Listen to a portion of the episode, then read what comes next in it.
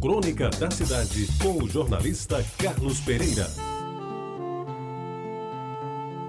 Amigos ouvintes da Tabajara, quem viveu em Jaguaribe na década de 40 e começo dos anos 50, certamente lembrará do personagem central desta crônica. Aliás, o seu tipo é inesquecível. Não que fosse bonito, elegante, cordial ou amigo. Muito ao contrário, era feio, baixo, taciturno, misterioso e até mórbido. Refiro-me ao seu Chagas, o dono da casa mortuária Chagas de Jaguaribe, aquela época uma das poucas existentes na cidade. A loja, tenebrosa e escura, ficava na esquina da Floriano Peixoto com a Avenida Conceição, isto é, no centro mais movimentado de Jaguaribe daqueles tempos. Do lado esquerdo de quem descia Floriano em direção a 1 de maio ou, se quiserem, do lado direito de quem subia em direção à Avenida Coremas. Ali se comercializava o produto mais indesejável do mundo.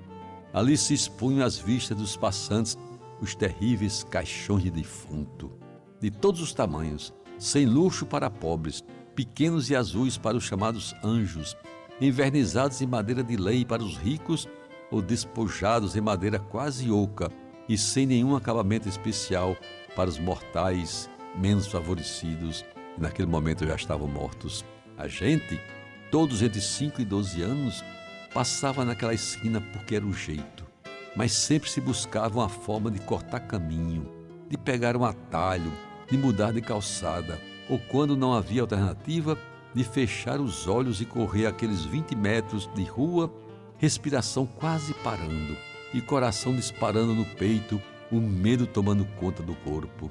Da loja, a gente ainda dava um jeito de se safar. O difícil era escapar dos seus chagas. Amigos ouvintes, quando menos se esperava, ele aparecia e era menino para correr para dentro de casa, se escondendo atrás dos troncos das mangueiras ou até deixando de ir atrás da bola de meia, mesmo na hora de fazer o gol. Simplesmente porque se anunciava a vinda de seus chagas, terno preto, gravata preta, camisa branca, sapatos, meias e chapéu pretos, baixinho, meio torto, olhar penetrante na face séria de meter medo a qualquer um, um passo cadenciado, buscando no encontro com os adultos do bairro um cumprimento cordial que as crianças lhe negavam.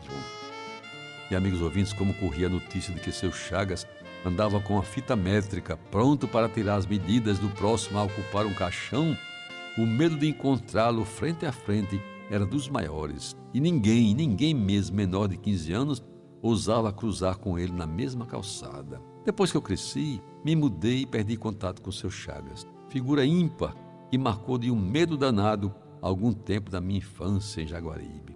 Soube muito tempo depois, quando os caixões já não me faziam tremer, que ele foi um comerciante honesto, um pai de família dedicado e, sobretudo, um homem que gostava muito de crianças perdoem a morbidez desta crônica, mas que eu tinha medo, tinha muito de seu Chagas, o dono da única casa mortuária de Jaguaribe, que era o meu mundo naqueles tempos de outrora.